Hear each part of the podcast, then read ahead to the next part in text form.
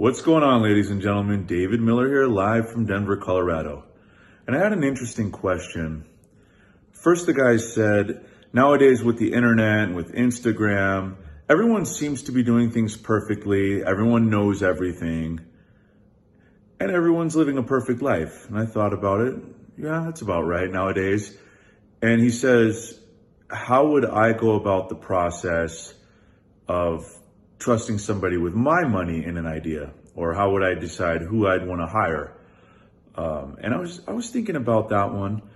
Basically, if somebody is trying to tell me I'm going to get an unrealistic return on my investment, this would be a red flag. If they were super emotional, uh, for sports betting, if they came wanted to work for me and they had a lot of random theories and bad opinions, this would be this would be scary.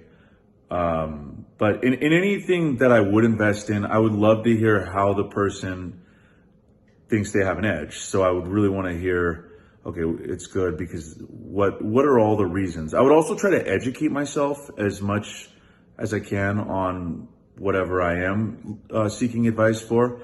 And in sports betting, some things to kind of stay away from. If somebody's into trends, they're real into trends. I think this is kind of scary because nobody I know that's killing it really believes in trends. Sure, there's little things like if a cold weather, if if or if a dome team goes to a cold weather um, stadium and plays, this is kind of a trend that it adds value, but I wouldn't.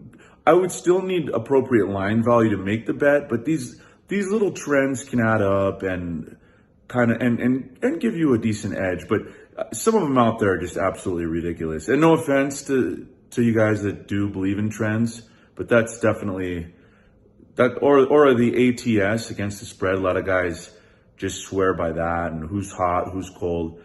There's hot and cold runs at the roulette table. It doesn't mean anything. And it's kind of the same I feel in sports betting. So guys, keep watching my videos, getting that information, soaking up that advice.